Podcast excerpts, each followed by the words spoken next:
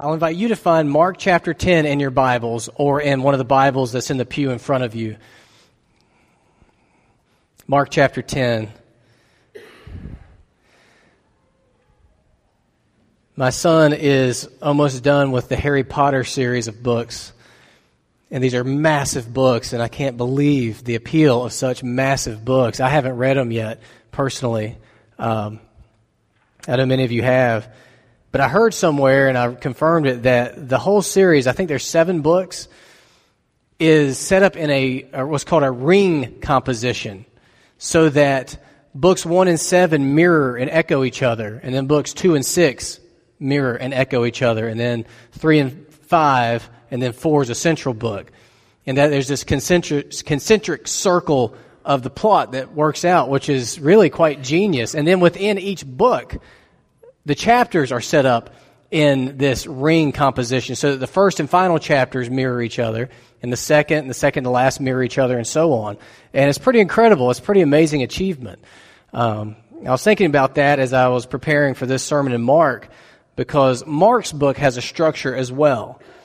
And as every good preacher knows, the best introduction to a sermon that really captures the attention of the audience has to do with literary structure. So I want to talk to you about the literary structure of the book of Mark real quick before we get into the text itself. So there's different ways to look at how the book is broken up, but the most common way of seeing it, and I think this is true, is that there's 3 main sections. There's 3 main sections, and our passage today concludes the second section. And this will be our last sermon in the book of Mark for this season, this winter. We'll come back to it as we get into Easter, but this is our last sermon for this segment of Mark. So the first section of the book begins at the very beginning of the book with a guy named John the Baptist proclaiming, "Prepare the way for the promised one. The Messiah is coming." And John was sent as a forerunner to proclaim the Messiah is coming. And then it ends with Jesus healing a blind man. And then immediately after that healing of a blind man, the second section begins with Peter. Jesus says to his disciples, "Who do people say that I am?" And Peter says, "Who do people say?" He says, "Who do you say that I am?" And Peter says, "You are the Christ. You are the Messiah." And thus begins the second section, which ends on our passage today, another healing of another blind man. And then when we resume Mark, as we start to head into Easter 2017, it will begin with what's known as the triumphal entry, when Jesus enters Jerusalem and the people are all around shouting, "Hosanna, the Son of David," and basically what they're saying is the Messiah is here. Now, we know, looking back, that they didn't understand what that meant, but they're basically shouting, "The Messiah is here." And then the book concludes with Jesus' disciples at last seeing the risen Messiah as he truly is, Jesus Christ, who died for the sins of his people. So there's this structure to it, and I just wanted you to see that where we're landing today is a definite ending of sort of a central chapter of the book, Jesus healing another blind man. And all of this is designed to introduce people to who Jesus is and call people to make a decision on if they believe who he claims to be, if they will trust and follow him as the Messiah or not. And that's what our passage today is about too. So we'll just very simply, in a straightforward way, just walk through the text together. I just want you to see the story as laid out by the Holy Spirit, by Mark, here in this passage. So let's pray together before we do and ask the Lord to help us. Do you bow with me?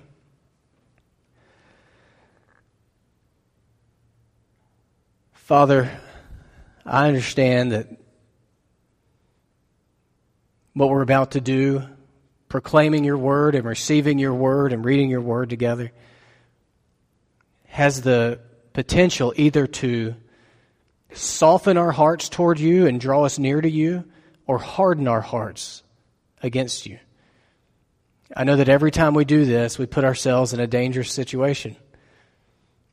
And I just pray that you would prepare our hearts now, and that every one of us would receive your word and respond obediently to your word and not harden ourselves to it, either through flat-out rejection or through a more passive ignoring of it.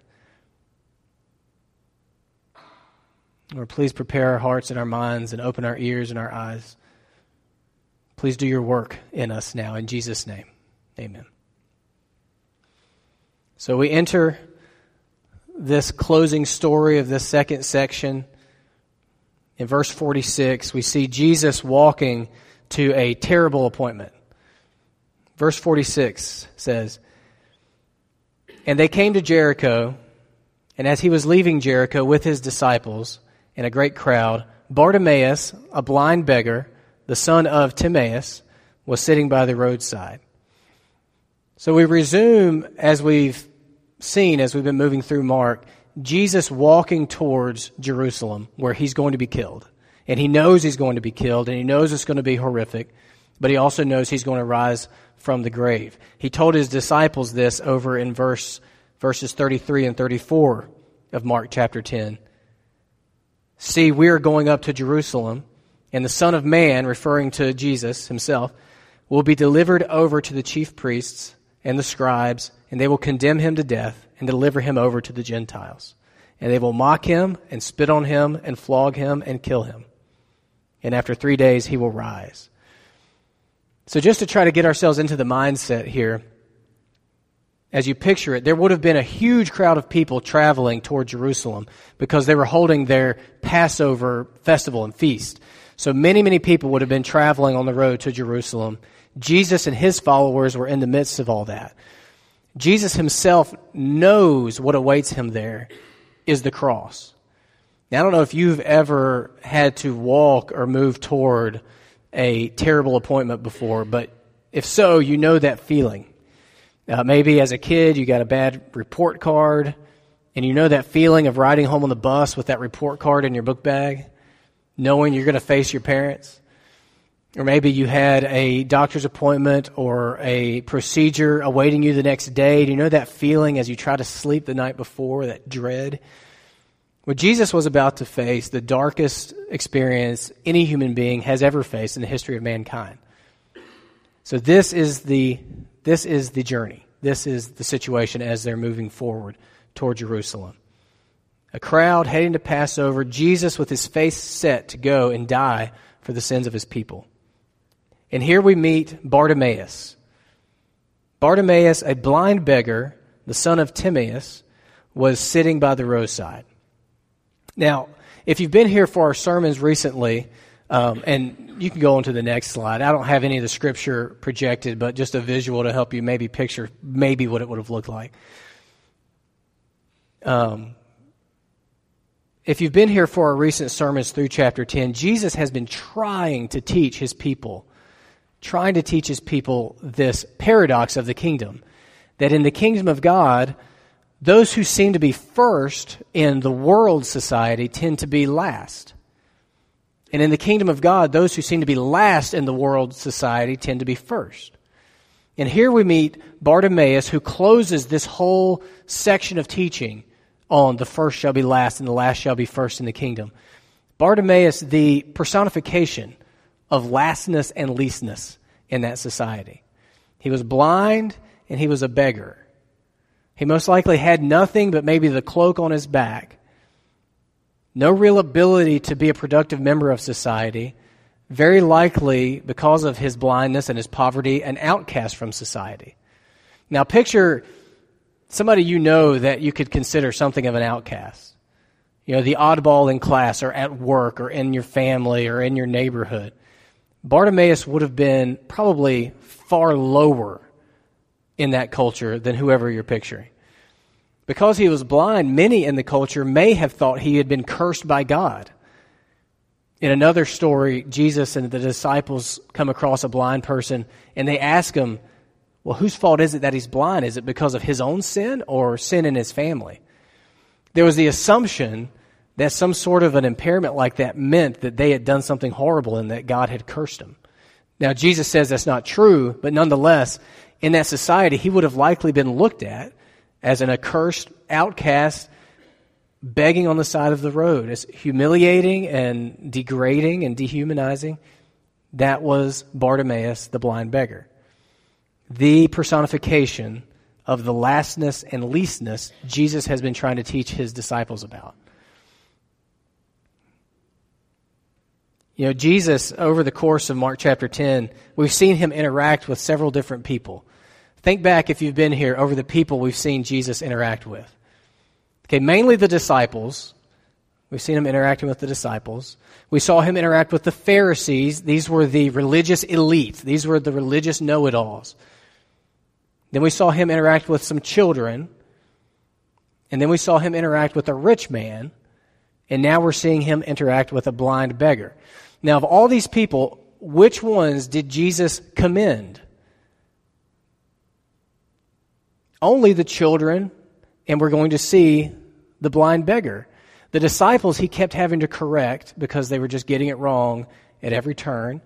The Pharisees he had to rebuke because they were always trying to trick him rather than believe in him. The rich man he invited to come along, but the rich man wouldn't do it because he couldn't let go of all this stuff. Now, when he interacted with the children, he said, now this is what I'm talking about. You see these children? This is the way you come to me. In vulnerability, in simplicity, in humility, like a child. And here we see he's going to do very similarly with this blind beggar, Bartimaeus. Yeah, I had heard once of a megachurch who, in strategizing and planning its world conquest of planting campuses, teamed up with a retail master planner to decide where to put each campus. So basically the approach was, we want to know where you forecast in the next 5 years will be the economic center of the area, where the economy will be booming, where they'll be building new neighborhoods, where they'll be putting up Harris Teeters and Publix, not Aldi's, and where they'll be putting up Targets, not Walmarts.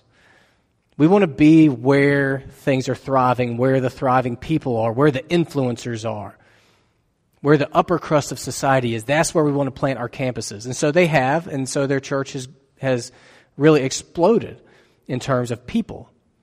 But it would seem like, from everything we've seen Jesus teaching here, that the opposite strategy would probably be the better one. To look for where are the outcasts. Where are the blind beggars? That's where we want to plant our campuses. That's where we want to go, because the harvest is the fields are white unto harvest, and those who are most harvestable tend to be the last and the least, the blind beggars and the children. So let's listen to Bartimaeus' plea, the blind beggar's plea in verse 47. And when Bartimaeus heard that it was Jesus of Nazareth, he began to cry out and say, Jesus, Son of David, have mercy on me. So Bartimaeus, he is blind, but he can see who Jesus is. And he calls out to him by this title, Son of David. If you had to pick a title, one title for Jesus, what would you pick? Like if he came walking by and you were going to call out to him by a title, what would you call out, I wonder? Bartimaeus chose Son of David. Now, that might not mean anything to you, but to an ancient Jew, that meant a great deal. It meant that he was recognizing that Jesus was the fulfillment of long prophecy that there would be coming a king that would deliver his people. He was saying, you're the one. You're the Son of David. You're the king we've been waiting for. Now, the others we've seen meet Jesus refer to him as teacher. And teacher is a respectful title. It basically indicates, I recognize that I have something I can learn from you. But Son of David is a whole other level. Not only do I have something to learn from you, but I want to commit to you allegiance. And I will follow you, and I will be your loyal subject. Not only are you my teacher, but you're my king. There's a unique danger for us in forgetting that Jesus is the long-awaited king. For one thing, we don't live in a monarchy, so we don't fully even think about the concept of a king very often. We live in a democratic republic, and we have a president, and it's different. Royalty is different. But Jesus is presented in the Bible as king. We can forget that. We can forget his majesty. We can forget his power. And especially at Christmas time, we can domesticate him all the way back into the manger. and forget that that little baby in the manger, as miraculous and astounding as that is, he didn't stay there. He grew to be a man who died for our sins and rose from the grave and is now alive. He's our living Lord, our King.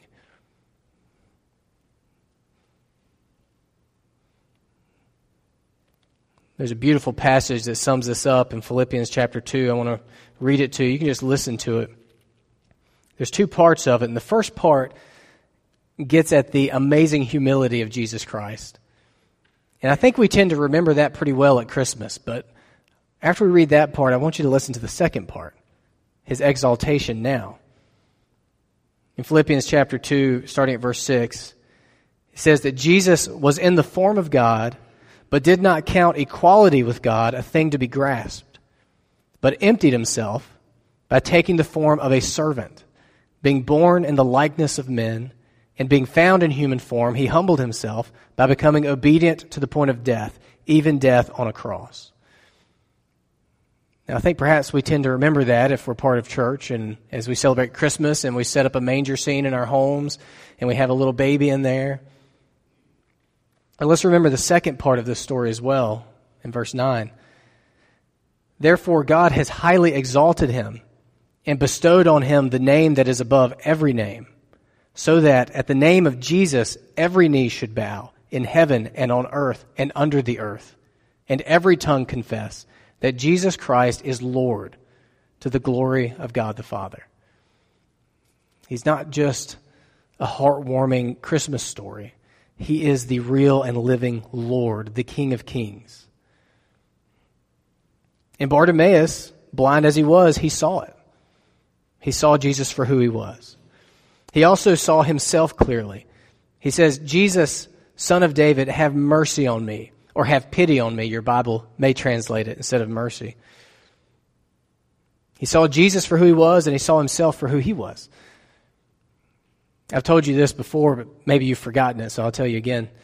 Long ago, I worked at a place selling mattresses, and we would sit there for long stretches, whoever was with you in the store, it'd usually be two of you, and long stretches, nobody would come in, and you'd just be sitting there behind the desk waiting.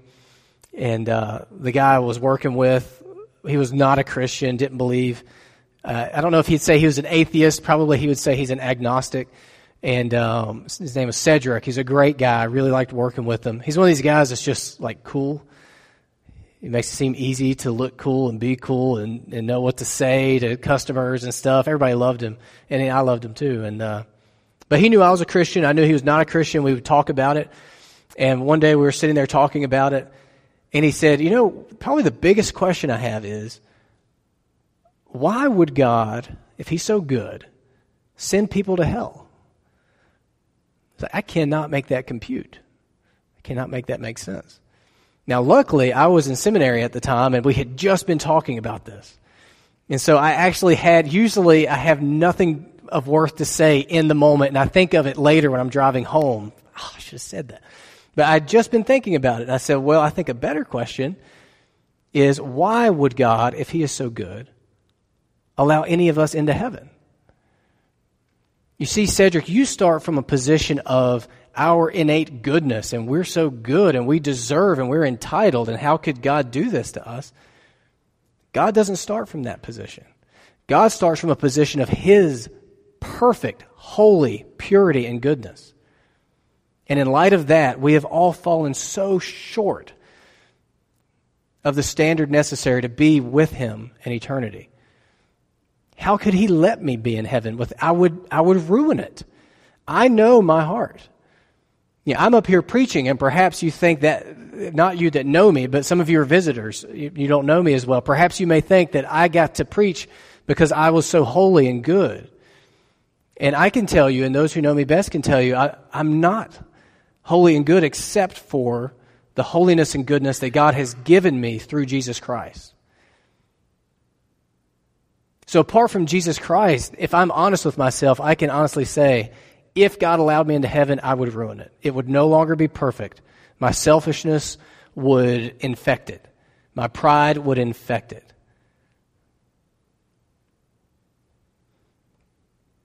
Bartimaeus seems to somewhat understand at least the fact that as he approaches Jesus, he approaches him as someone who needs mercy, not as someone who is entitled to blessings. You know, as we've seen Jesus interact with other people, we've seen more of an entitlement mindset.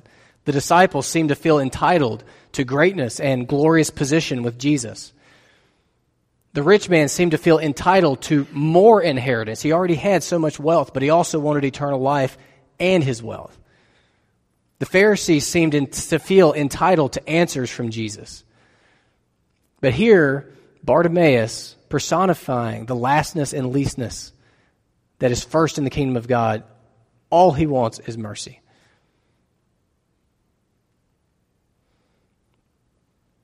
God opposes the proud and gives grace to the humble. So he speaks up, he cries out with a loud voice, "Jesus, Son of David, have mercy on me." In verse 48, and many rebuked him, telling him to be silent. But he cried out all the more, "Son of David, have mercy on me." So he's humble, but he's not a wimp. Just because the people around him are telling him, "Shut up," he will not. And he continues to shout out, "Son of David, have mercy on me." Now, I think we need to stop here and ask ourselves before we continue moving, have I ever called out to Jesus like this? Now, you're all here and you're in church, and that's great, but it's not the equivalent of having called out to Jesus, "Have mercy on me." Recognizing Jesus for who he is, recognizing yourself for what you really are, and your need for mercy and a Messiah. I heard someone say that in an unchurched or unchristianized culture, the minister's hardest job is getting people saved. But in a churched or Christianized culture like our own, the minister's hardest job is getting people lost. The hardest thing to do is to convince someone who has convinced themselves that they're saved because of some church affiliation that unless they have cried out to Jesus Christ for mercy, they're not. And so we always have to pause here. I have to do this with you all the time, week after week. Have you called out to Jesus like Bartimaeus is here? "Have mercy on me." Let's see how Jesus responds. Verse 49, and Jesus stopped and said, "Call him." And they called the blind man, saying to him, "Take heart, get up, he is calling to you." See, our Savior and Lord Jesus Christ is compassionate and caring and merciful and gracious. And when he responds with compassion, the crowd's disposition changes on a dime, doesn't it? They go from "shut up" to, "Oh, take heart, he's calling you."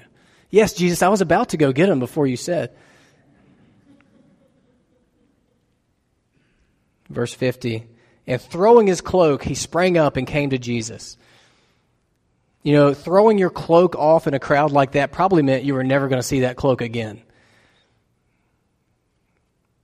You know, where the rich man failed was when Jesus said, "Go and liquidate all your possessions, give it away to the poor, come and follow me." And he couldn't do it. He just had too much. His investments had been too successful, and his car was too nice, and his house he'd just gotten just right. He just couldn't let go of it. And so he turned away from Jesus so he could hang on to his stuff. And here, blind Bartimaeus, very likely, and I don't want to read too much into it, but very likely this was all he had was his cloak. Gets it out of the way so that he can go to Jesus. Sprang up, runs to Jesus. And Jesus says in verse 51, "What do you want me to do for you? What do you want me to do for you?" Remember last week he asked James and John the same question. His two disciples came to him and they said, "Jesus, we want you to do for us whatever we ask." And Jesus says, "Well, what do you want me to do for you?" And they wanted glorious position in his kingdom. And he said, basically, "It's not mine to give, it's the Father's, but if I did give it to you, it would come through a great deal of suffering." And ultimately, they did not get what they asked for. And he asked Bartimaeus the same question, "What do you want me to do for you?" And so put yourself in his sandals for a minute here. You go from the service and you get into your car to go home or to go to lunch. And all of a sudden, Jesus is sitting in the back seat, and he's been waiting for you. And he says, so, what do you want me to do for you? You're face-to-face with him. And he asks you, what do you want me to do for you? What would you answer? Let's see what the blind man asks for. And the blind man said to him, Rabbi, let me recover my sight. Now, Rabbi, it kind of has the idea of teacher, but more than that, it has the idea of master. Again, it's someone that you're going to obey and follow and emulate. Rabbi. So he's gone from calling him son of David to Rabbi. And I think this is significant. I think calling him son of David acknowledges who he is, the king. But calling him Rabbi personalizes it.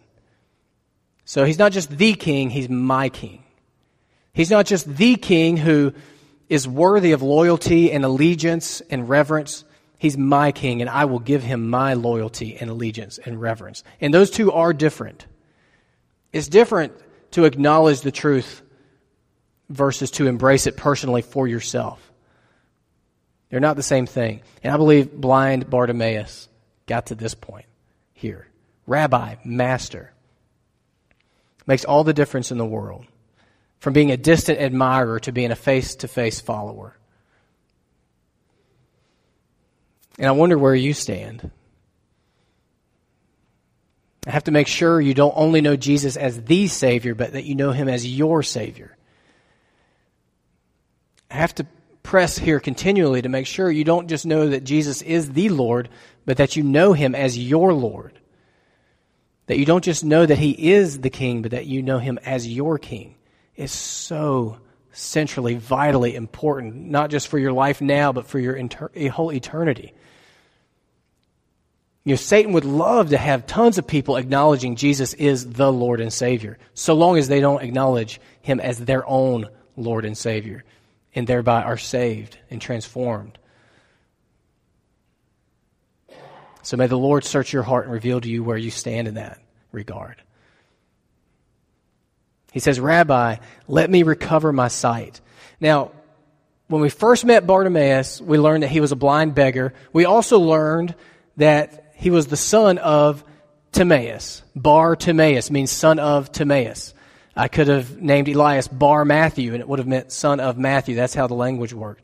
So we know his name, yet throughout the whole rest of the passage, he's not referred to as Bartimaeus once again, not even once. He's referred to as the blind man 3 times. The blind man did this. The blind man said that. Clearly, the main thing we're supposed to take away from this is he was a blind man. This was his identifying feature. He was a blind man. This was his greatest need. The defining element of his life is he was blind.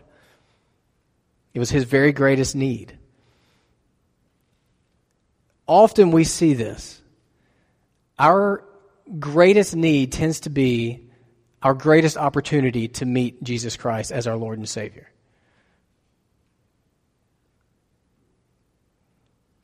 Our greatest need tends to be the most likely doorway for Jesus to enter into our lives. If you, as I've been going through this passage, have realized that to you, Jesus is a distant reality, and you're not quite sure how to move from it being a distant reality to being your present heart reality, I would encourage you to go to the area of your greatest need. And I'm willing to bet that you will find him standing there waiting for you. It's as if you are a house, and the house has a front door and a back door. In the front door, you keep squeaky clean. You keep it clean and warm and inviting and decorated for the holidays. And it's there that you prop up your best features, your goodness, your morality, the good choices you've made, your wealth and prestige, your church attendance and your religiousness. That's all at the front door, and that's the door you really want people to enter your life through. That's how you want people to come to know you. But your house also has a back door. And your back door is where sits all the trash that you just have not found the time to take away, and the mountains of dirty laundry, and the grime and the dirt that you don't want anybody to see. It's here where you find buried your shame and your secrets. Your back door of your life is where you find your guilt and your regret and your failures and your fears. The startling reality of Christianity is that Jesus will never enter your life through that front door.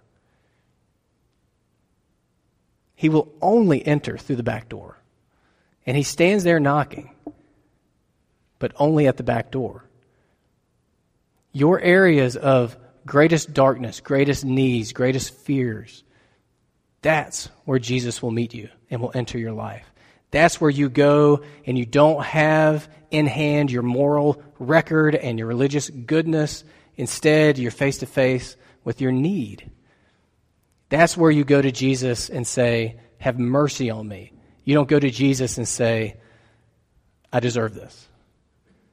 And there you find his compassion and his embrace and his love and his forgiveness and his mercy and his grace. So what is your area of greatest need? Go there, and you'll find Jesus waiting for you. Go there and say, "Have mercy on me," and you'll find it. Verse 52, the final verse of this section, the final verse we'll look at this winter in Mark. And Jesus said to him, "Go your way, your faith has made you well." And immediately he recovered his sight and followed him on the way. So Jesus says, "Go your way." And then at the end of the interaction, we see that he follows Jesus on the way.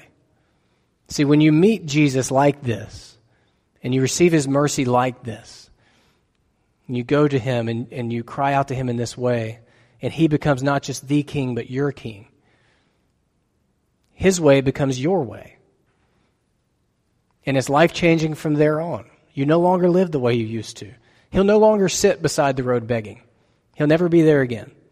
He'll be following Jesus. He says, "Your faith has made you well."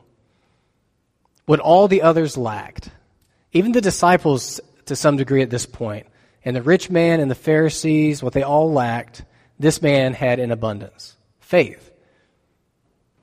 And therefore he, the last, would be first. And those who seemed to have been first would be last. Let's pray. Father, I thank you for your word, and I trust in just the raw power of it. And I pray that if there is any next step that you would have us take, that you would make it crystal clear to us. If there is anyone in the room who only knows you from a distance, I pray that you would call them to you the way you did for Bartimaeus. And pray that you would purge us of our pride, replace it with humility. Lord, help us to have faith in you the way he did. And we ask for these things in Jesus' name. Amen.